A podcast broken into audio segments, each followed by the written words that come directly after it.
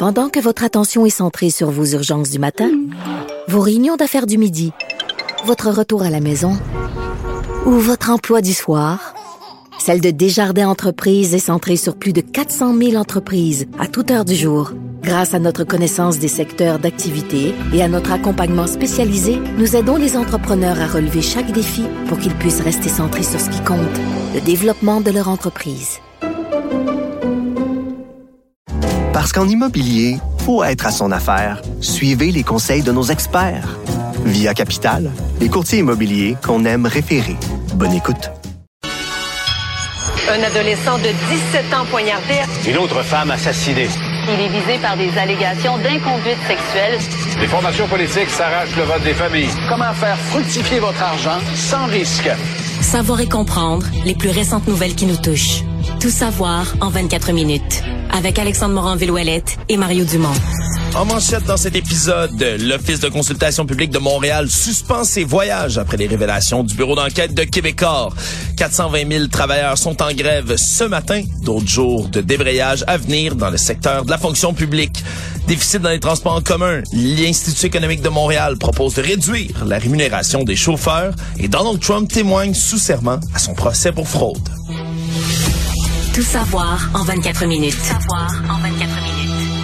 Bienvenue à Tout savoir en 24 minutes. Bonjour Mario. Bonjour. Suite aux révélations de nos collègues du bureau d'enquête de Québécois qui révélaient des dépenses assez inusitées, merci, pour des missions à l'étranger qui étaient empruntées par l'Office de consultation publique de Montréal. Euh, voyages, entre autres, comprenant des visites chez des amis, par exemple, des soupers faramineux au restaurant, des déplacements avec des, Des rapports... soupers, des soupers nombreux, des repas nombreux au restaurant aussi. Oui, nombreux repas au restaurant, certaines fois pour des occasions un peu floues, mais surtout pour des motivations. Ben, ouais, des, mis- des missions un peu floues, là, parce que les rapports de mission, euh, tu sais, l- par rapport à la durée du voyage, il y en a combien qui est vraiment la mission, qui avait vraiment des activités officielles, protocolaires, organisées, utiles? Euh, les rapports de mission sont peu documentés. peu documenté, parfois même carrément absent, où on refuse d'expliquer exactement quelles sont les retombées, là, par exemple, d'un voyage. C'est bien beau aller faire rayonner la ville de Montréal ailleurs dans le monde, mais de Ouais, quelle mais manière? L'Office de consultation publique de Montréal, son rôle, c'est de consulter les Montréalais. Bon, là, ils nous disent, Ah, nous, on a une expertise extraordinaire, faut aller la partager à travers le monde. Ouais, OK. Certes, Faudrait voir ça. mais à quel prix? C'est surtout ça. oui, ben oui. C'est surtout là les questions qu'il faut soulever, là, surtout qu'on apprend, par exemple. Puis surtout là- que c'est inquiétant parce que tu te rends compte, moi je, je, je, je connaissais même pas l'organisme, mais là, une fois qu'on connaît les gens, c'est des gens qui se connaissent, là, c'est comme une gang d'amis qui sont là-dedans, qui se passent ça d'un à l'autre, des gens qui, qui font de la politique ou des affaires ensemble depuis 20 ans ou depuis très longtemps, là, c'est vraiment des proches qui, qui, tu comprends, qui se passent des postes, puis qui signent le compte de dépenses de l'autre, puis après ça, c'est à ton tour, je te redonne la job. Euh, Oui, exactement. Et même quand on parle de consulter ailleurs puis de ré- répondre à une expertise, le, le bureau d'enquête cite entre autres l'année 2016. là. Ça- 10 voyages par avion, ça a coûté au-dessus de 50 000 dollars aux contribuables. Dans une année où 10 voyages en avion, c'est une année où on consultait les Montréalais du côté de cet office au sujet de réduire la dépendance de la ville aux énergies fossiles. Pour ça, on a fait Ouais. plusieurs voyages en avion. Bref, c'est après toutes ces révélations que la présidente de l'Office de la consultation publique de Montréal a indiqué aujourd'hui qu'ils allaient revoir les règles autour des frais de représentation, Ben, autour revoir, euh, je comprends bien, jusqu'à maintenant, il y en avait à peu près pas, là. Oui. À peu près pas. Euh, Leur réponse, c'est de dire on n'a pas contrevenu aux règles parce que les règles, euh, il y en a pas, là. C'est nous qui les faisions au fur et à mesure. Oui, et là, on a annoncé que d'ici à ce que ce soit revu, là, la révision complète du processus de la représentation de l'organisation, tous les voyages vont être suspendus d'ici là, alors qu'on veut s'expliquer un tout petit peu mieux comment on dépense, puis surtout comment on justifie les dépenses de cet organisme-là. Comme tu dis, Mario, c'est vraiment ça qui est inquiétant. On, on connaît pas vraiment certains organismes comme ceux-là qui sont financés à 100% par des fonds publics et qui ont l'air de se gâter. Mais là, raide, là. euh, il y a quand même une pression là, sur la, présidente Dominique, ben, l'ex-présidente Dominique Olivier, qui est maintenant la présidente du comité exécutif de Montréal. Peut-elle, et c'est la question que l'opposition, à mon avis, la question la plus pertinente que l'opposition a, pas à poser. Est-ce qu'elle peut rester en poste? Est-ce que tu peux préparer le budget de la ville de Montréal, qu'on qu'on dit est un des budgets les plus difficiles à préparer de l'histoire, que cette année, les finances à Montréal, c'est vraiment dur avec l'inflation. Est-ce que tu peux préparer le budget de la ville de Montréal pour cette année? Avec la crédibilité entachée par un tel dossier de gestion de fonds publics. La mairesse Plante a répondu oui à ça, réitère sa confiance en Mme Olivier, mais euh, l'opposition a carrément demandé son départ. Toujours en parlant d'argent public, c'est ce matin que près de 420 000 travailleurs du Front commun là, des employés de l'État ont amorcé un débrayage massif, débrayage qui devrait d'ailleurs se poursuivre les 21, 22 et 23 novembre prochains, alors qu'on prévoit là, vraiment de tout fermer dans ces journées-là, alors que semble piétiner pour l'instant les négociations entre l'État et le secteur public, parce que même si on se dit optimiste d'un côté comme de l'autre d'en arriver à un accord avant Noël. Il se passe pas grand-chose. Il se passe pas grand-chose, Mario. C'est ça qui est pas très clair. Puis aujourd'hui, euh, d'abord, euh, parlons d'abord de des manifestations, parce qu'il faut le souligner. Ça s'est bien passé. C'est bien passé partout. Dans les écoles, on avait annoncé que c'était ligne de piquetage le matin, mais que vers les 10h30 ou à peu près, euh, dans la plupart des endroits, on allait rentrer à l'intérieur, commencer à accueillir les jeunes pour faire l'après-midi d'école. Ça semble s'être passé comme ça, assez bien, même très bien. Euh, les dirigeants syndicaux ont fait des discours très responsables. Donc, il n'y a, rien à dénoncer. Là. les choses se sont euh, très bien déroulées pour un syndicat qui fait valoir son droit. Il a le droit de grève au renouvellement de la convention collective. Mais là où la ministre, à mon avis, euh, Sonia Lebel a marqué un point. C'est quand elle a dit aux centrales syndicales, ben, on serait peut-être rendu à l'étape que vous nous fassiez une contre-offre. Et là, la version syndicale, c'est nous, on fait pas. Parce que là, le gouvernement est rendu à quatre offres. Mais je dis pas. Mettons deux. Mettons que les trois premières, ça en fait une, là. Oui, puis. là, ils en ont rajouté, c'est ça. À la fin octobre, ils ont rajouté de l'argent, ils ont rajouté un milliard. Là, le syndicat dit, ah ben nous, on fait pas de contre-offre parce qu'on considère que cette offre-là est ridicule. Puis nous, on attend d'avoir une offre sérieuse avant de faire une contre-offre. Mais la demande syndicale est de 20% sur trois ans, qui est quasiment 7% par année. Là. Tu dis, ben, à ce compte-là, la ministre aurait pu dire, ben vous aussi, ce que vous demandez, c'est tellement gros que c'en est ridicule. Puis moi, je fais plus d'offres, puis le prêt. Et, et, la présidente de la FTQ, quand elle a décrit pourquoi elle voulait pas se mettre le bras dans le tordeur pour faire une contre-offre, ben, elle a dit, ouais, mais là, moi, je fais une contre-offre, là, je vais baisser ma demande. Puis après ça, la ministre, ben, va m'offrir un petit peu plus. Puis là, elle va vouloir que je baisse encore. ouais, mais ça, là, c'est ça une négociation. Ouais, c'est le concept même de la négociation. sais, moi, je vais acheter ta maison, euh, tu l'as mis en vente à 400 000, je te fais une offre à 360, tu me reviens à 390, je te reviens à 370. Finalement, on s'entend à 378, tu sais. Mais c'est le principe d'une négociation, là. Tu sais, c'est de dire, ben là, moi, je baisse un peu, l'autre remonte. Puis la monnaie, tu vois, il y en a un qui va casser, qui est pas prêt? Fait que, tu sais, c'est un peu ça, le, principe même de la négociation. Puis là, ben, c'est comme si ça négocie à, un, là. Même si le gouvernement... Puis je suis le premier à dire que l'offre du gouvernement est pas énormément généreuse. Mais quand même, tu peux pas négocier à un seul à table. Oui, c'est sûr que ça devient difficile dans ce temps-là. Dans tous les cas, pour l'instant, ben, c'est trois autres journées quand même de grève qui sont prévues. Ben, avant ça, il y a la FIC, cette semaine, euh, mercredi et jeudi. Oui. Après ça, la semaine prochaine, une semaine tranquille. Mais là, dans l'autre semaine, ça commence euh, cowboy parce qu'il y a trois journées, 21, 22, 23, le Front commun. Puis là, le 23, tu vas voir le Front commun et la FAE. Donc, le 23, retenez cette date-là. Je pense que c'est un jeudi, jeudi le 23. Là, tu as le Front commun et la FAE qui vont être tous en grève. Puis dans le cas de la, euh, du Front commun, eux autres, ça termine leurs 72 heures, leurs trois jours. Mais dans le cas de la FAE, c'est le début d'une grève générale illimitée. Donc, les écoles fermées complètement pour des jours et des semaines s'il faut jusqu'à nouvel ordre. Est-ce qu'une entente peut survenir avant la semaine du, avant cette semaine du 21 novembre? C'est vraiment, vraiment, vraiment pas beaucoup de temps. Actualité. Tout savoir en 24 minutes.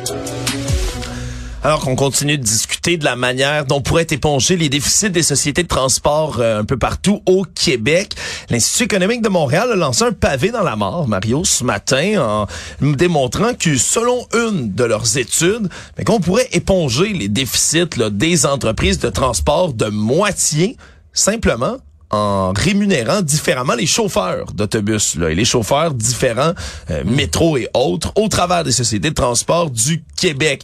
Gros pavé dans la mort, on le dit parce que c'est de réviser à la baisse là, carrément. Ah, considérablement, mais ils partent d'un constat là, ils disent pour l'ensemble des travailleurs ayant un secondaire 5 comme comme formation requise, les chauffeurs d'autobus sont au sommet de ce qui existe essentiellement. Oui, on dit que le taux horaire moyen des chauffeurs d'autobus, des opérateurs de métro, c'est 51 euh, dollars de l'heure environ. Ce qui fait Alors que même catégorie d'emploi en 2022, c'est 35 et 74 dollars de l'heure en Dans moyenne. C'est ça. Dans l'ensemble des autres Puis- professions pour les 50 autobus. 51 et quelque chose, c'est un salaire annuel d'au-dessus de 106 000 dollars par année. Exactement.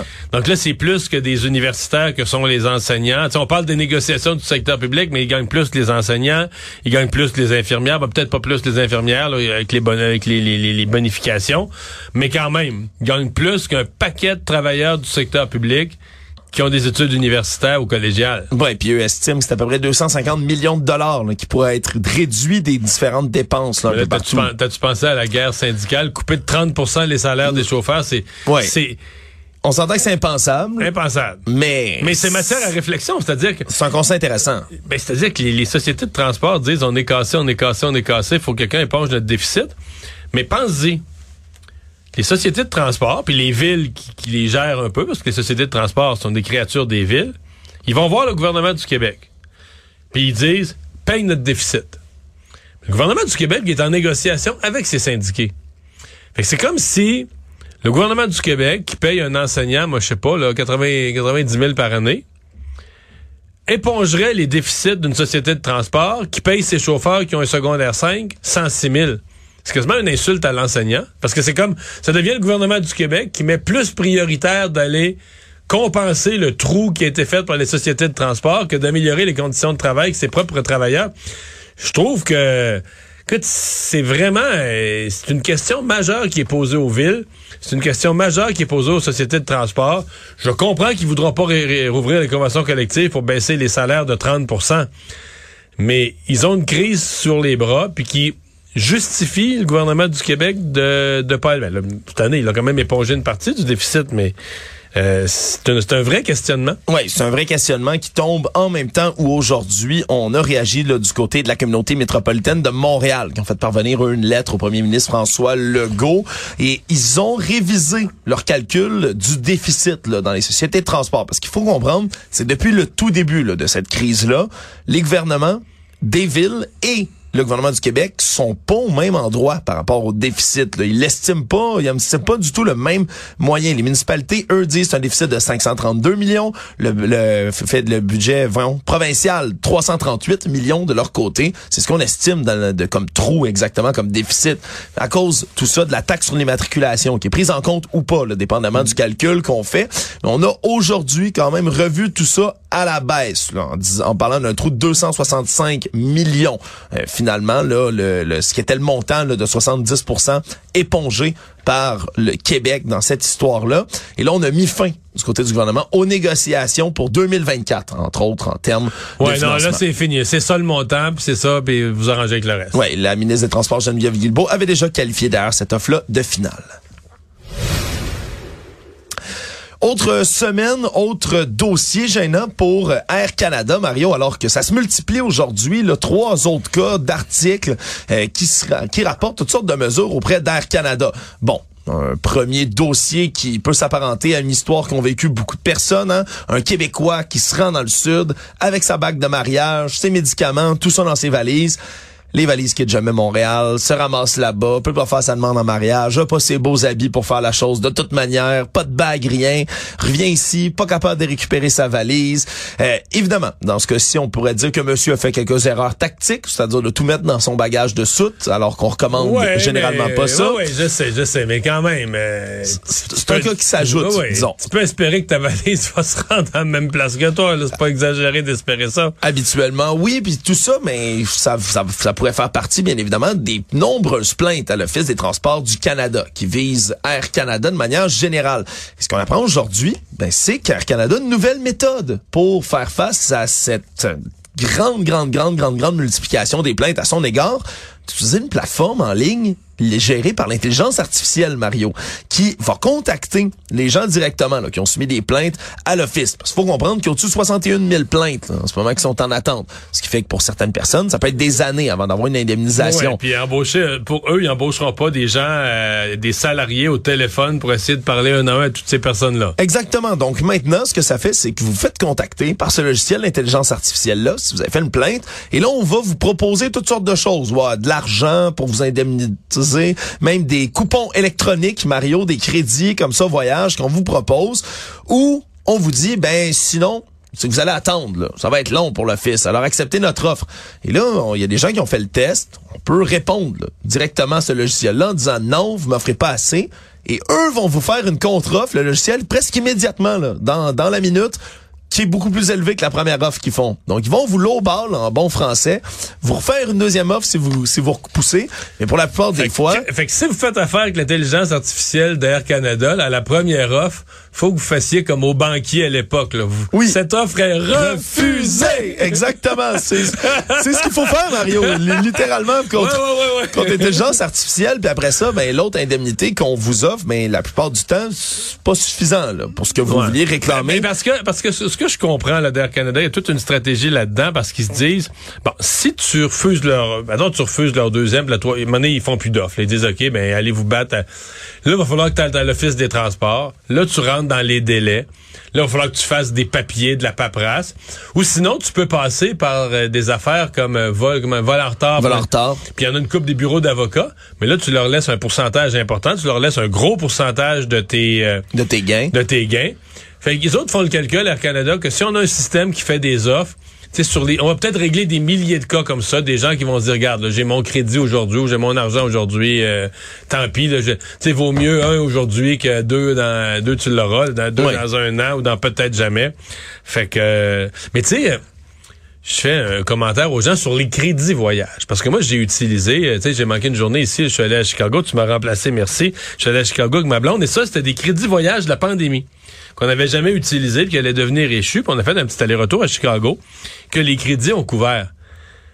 Mais calculez, je dis aux gens, calculez que si vous ramassez deux piastres de crédit, ça vaut une pièce. En d'autres termes, moi, c'est un voyage beaucoup plus long avec un transfert. Tu comprends? Normalement, qui aurait coûté le double, là.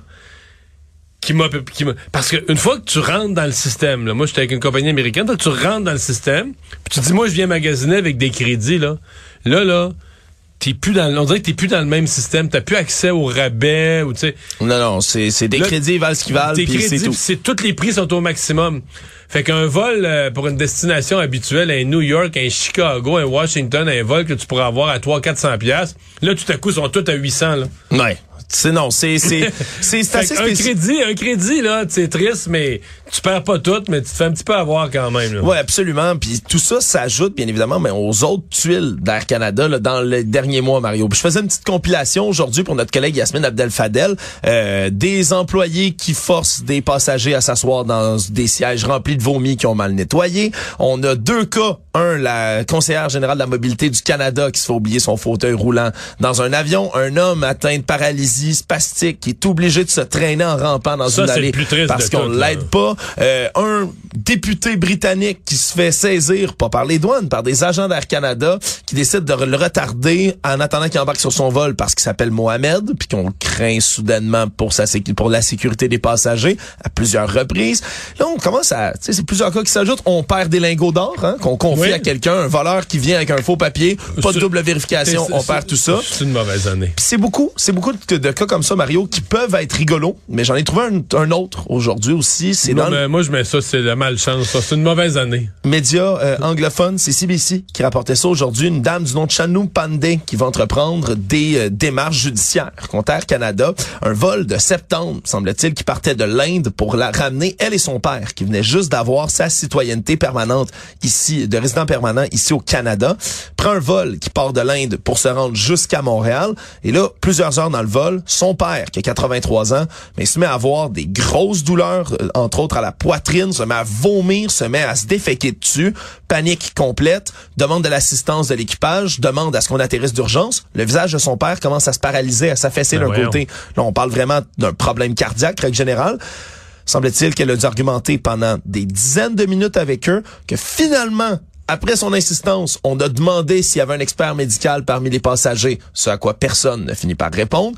Et là, alors que l'avion... ça, c'est pas chanceux, par exemple, parce que sur le nombre, euh, il aurait pu y avoir quelqu'un, un professionnel de la santé. Exact, mais là, on vole au-dessus de l'Europe. Euh, Elle avise encore une fois l'équipage en disant, regardez... Donc on n'est pas pense- au-dessus de l'océan, là. Ben, on, on y arrive. On arrive proche, entre autres, mais de l'Irlande. Et là, on dit, vite, c'est le dernier endroit avant l'océan Atlantique. Faut atterrir d'urgence. Mon père est en train de mourir.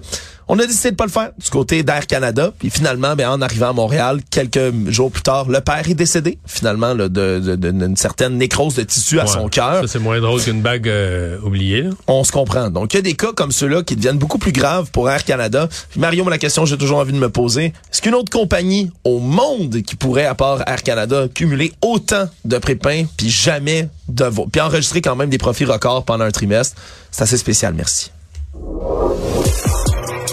Tout savoir en 24 minutes.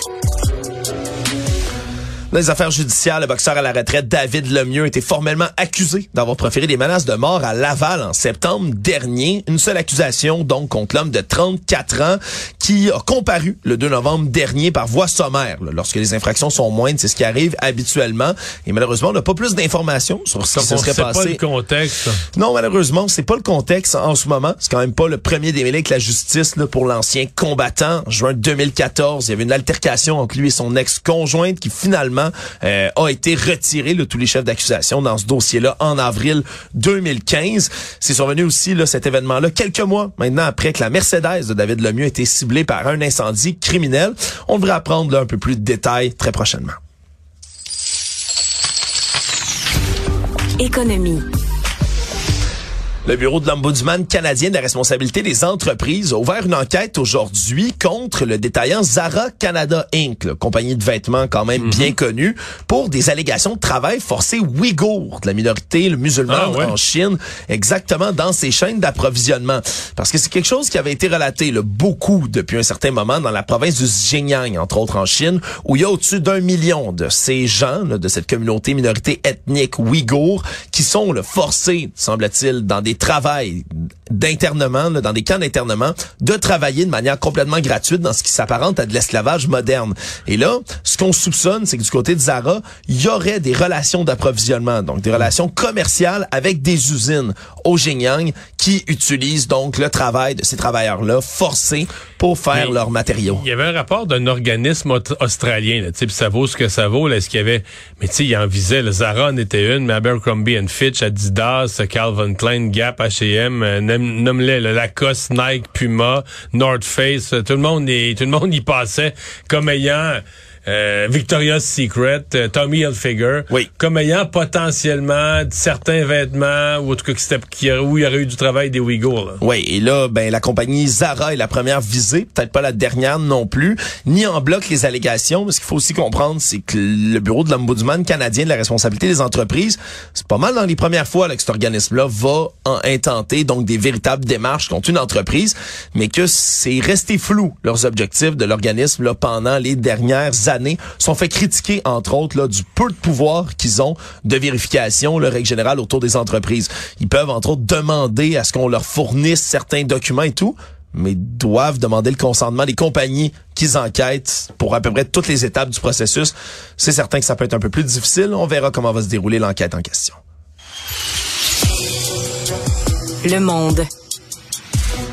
C'est aujourd'hui qu'une première en 100 ans survenait aux États-Unis, soit le témoignage dans un procès d'un ancien président américain. Ça s'est- bien passé? Oh, ben absolument. Donald Trump qui a été gentil, courtois, affable.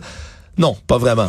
Le, le- le juge s'est réellement tanné, là. Oui, c'est quelque chose quand même parce que c'est le juge Arthur Engoron en ce moment qui préside là, la séance donc où devait témoigner M. Trump aujourd'hui. Et il semble-t-il que toute la journée, même si on n'a pas accès en ce moment là, aux extraits audio exacts du procès, mais semble-t-il que M. Trump a dû se faire rappeler à l'ordre à de nombreuses reprises que le juge Engoron, d'ailleurs, qui s'est fait traiter par le passé de voyou, de dérangé, d'homme haineux par Donald Trump, ben a dû lui demander de préciser puis de répondre aux questions, d'arrêter de monologuer, Parce qu'il d'arrêter. faisait des discours. Ouais, semble-t-il qu'il se lançait dans ses tirades habituelles comme quoi ben tout a été volé, tout le monde est contre lui, le procès est motivé politiquement, etc.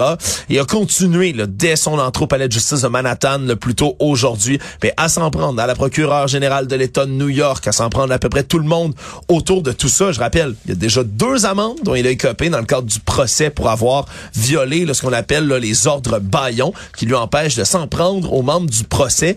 Et là, ben, c'est pas la dernière fois que M. Trump va être appelé à témoigner non plus là-dedans. Donc, c'est une première journée assez mouvementée. Merci. Et en matière de pas chic devant les institutions, tu sais que M. Trump n'a pas le monopole du jour? Non? Non, il y a un député de la Chambre des communes, un député libéral de Terre-Neuve, Ken McDonald, qui aurait fait un doigt d'honneur. Oh. Dans notre Parlement, monsieur. C'est pas l'endroit exact Dans pour faire ça d'habitude. Il prétend qu'il se grattait le côté de la tête avec ce, ce doigt-là. Est-ce que, est-ce que le doigt faisait face à un député Oui. de l'opposition? Oui, oui. Ah. Mais il, il est effectivement sur sa tempe comme s'il se grattait avec. C'est un peu des deux. Mais là, ce qui est une joke, le président de la Chambre a pris ça à délibérer pour savoir si c'était un grattage de tête ou un doigt d'honneur en bonne et due forme. On a hâte d'entendre la décision. Résumer l'actualité en 24 minutes, c'est mission accomplie.